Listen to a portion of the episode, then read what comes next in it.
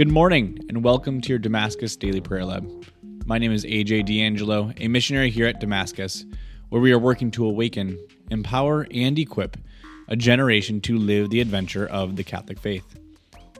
This morning, we have a gospel reflection from the Gospel of John, chapter 5, verses 31 through 47.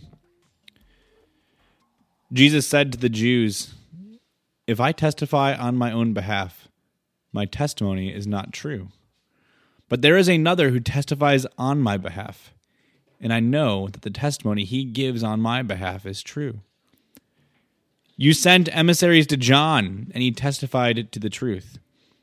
I do not accept human testimony, but I say this so that you may be saved. He was a burning and shining lamp, and for a while you were content to rejoice in his light. But I have testimony greater than John's the works that the Father gave me to accomplish. These works that I perform testify on my behalf that the Father has sent me. Moreover, the Father who sent me has testified on my behalf. But you have never heard his voice nor seen his form, and you do not have his word remaining in you, because you do not believe in the one whom he has sent. You search the scriptures because you think you have eternal life through them. Even they testify on my behalf. But you do not want to come to me to have life. I do not accept human praise. Moreover, I know that you do not have the love of God in you. I came in the name of my Father, but you do not accept me. Yet if another comes in his own name, you will accept him. How can you believe? When you accept praise from one another and do not seek the praise that comes only from God. Do not think that I will accuse you before the Father. The one who will accuse you is Moses, in whom you have placed your hope. For if you had believed Moses, you would have believed me, because he wrote about me. But if you do not believe his writings, you will not believe. How will you believe my words? This gospel reading we have today comes right from the Gospel of John, right after John sends his disciples to Jesus to ask if they should go and seek another. And so Jesus in this section talks not only to John's disciples, but also to the Pharisees. And Jesus points out something that is very challenging to them. Jesus shares with them that if they believed in him, they would hear the voice of the Father. And that if they heard the voice of the Father and truly understand what Moses had said to them, they would believe in Jesus.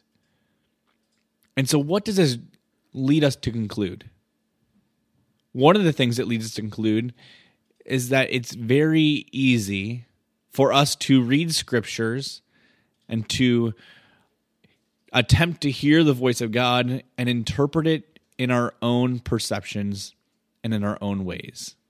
Right? It's very easy to read scripture in the way that it benefits me most here on this earth.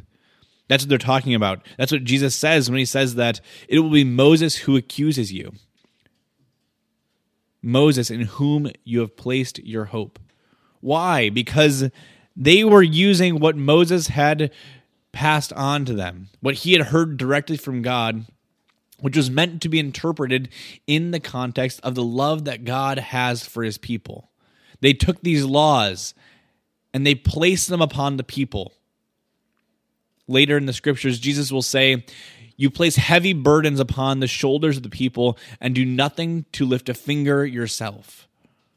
Right? What they had done is they heard what Moses had heard from God and then interpret it in their own way, in their own light, in the way that they chose to have it be manifested in the world. But that's not what God calls us to. God calls each and every one of us to read his word, to hear him speak to us in our prayer, to know what the church teaches truly and fully, and interpret it in the light of the love of God. For if we know the one whom the Word is, Jesus Christ, then the words that he speaks can become clear to us. that we will understand his testimony. We will understand the life that he lived when he was here on earth, and we can conform our lives to follow him exactly as he was here.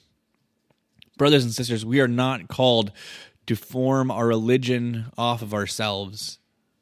We are called to form our lives, to form our practices, to form every single moment, every decision we make off of the person of Jesus Christ.